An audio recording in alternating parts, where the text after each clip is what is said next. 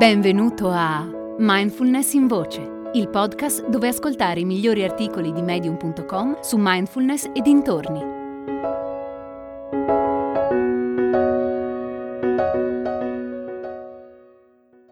L'importanza della presenza mentale nelle relazioni di Moni B.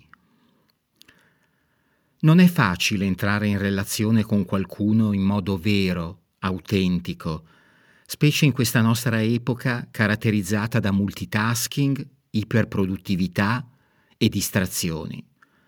Rispetto al passato abbiamo molte più occasioni di contatto con gli altri, ma le nostre interazioni sono spesso deboli e superficiali. Inoltre, per molti di noi è diventato così normale, per non dire necessario, essere super impegnati, che non ci rendiamo neanche più conto di quanta parte delle nostre relazioni sacrifichiamo. Anche quando siamo fisicamente con altre persone, siamo così presi dal telefonino e dalle nostre amicizie virtuali che trascuriamo chi è seduto di fronte a noi. Siamo lì con il corpo, ma non siamo presenti. E il più delle volte la persona che abbiamo di fronte si accorge che non siamo presenti, si accorge che la nostra attenzione è altrove, e questo può ferirla, perché di fatto le stiamo comunicando che ciò a cui diamo attenzione è più importante di lei.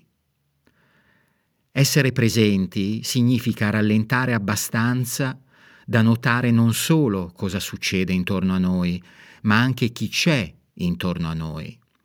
Significa ascoltare con attenzione, cogliere le espressioni del volto, il linguaggio del corpo e altri segnali non verbali.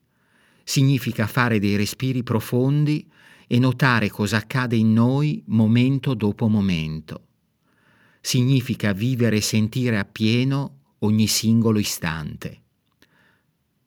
La presenza è l'ingrediente fondamentale di ogni rapporto umano, per questo è così importante.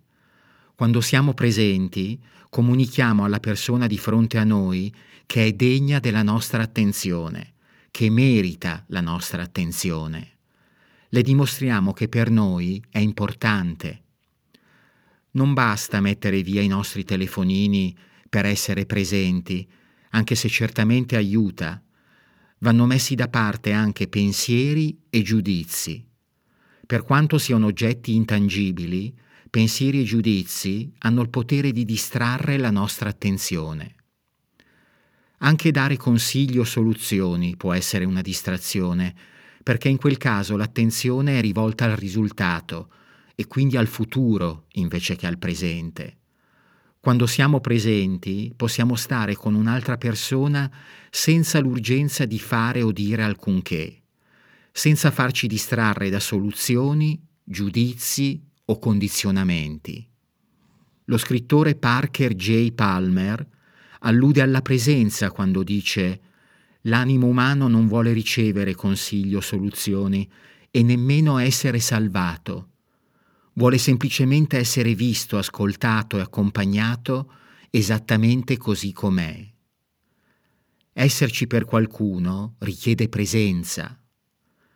Quando un essere umano c'è per noi, in modo incondizionato e senza secondi fini, qualsiasi emozione stiamo provando, implicitamente accetta chi siamo.